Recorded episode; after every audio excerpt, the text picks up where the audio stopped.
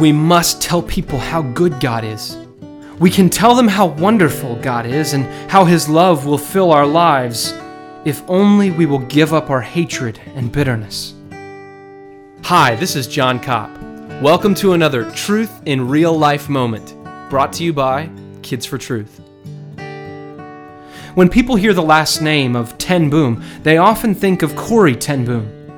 When the Nazis invaded Holland during World War II, Corrie Ten Boom and her family helped their Jewish friends by hiding them in their home. A name less well known and much less honored is that of Corrie's sister, Betsy.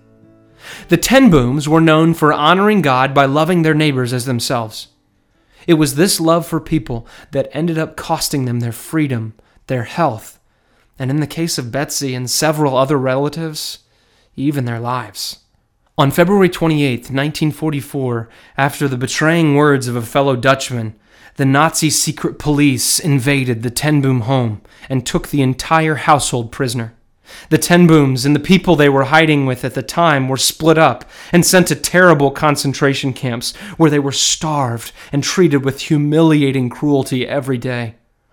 Already old and somewhat fragile, Mr. Ten Boom died after spending just over a week in prison. Corrie and Betsy spent the next 10 months in three different prison camps. Every single day they were together, Betsy encouraged Corrie in the Lord.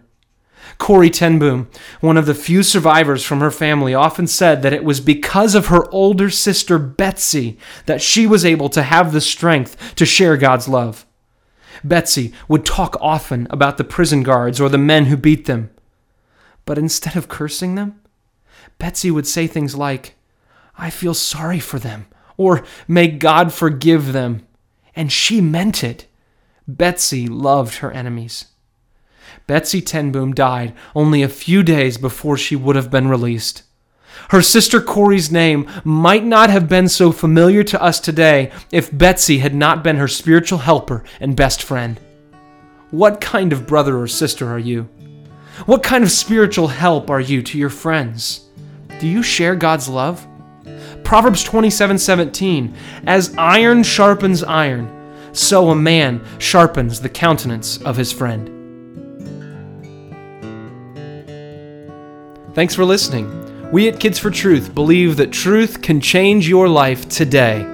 For more great resources, visit us online at kidsfortruth.com. That's kids, the number four, truth.com.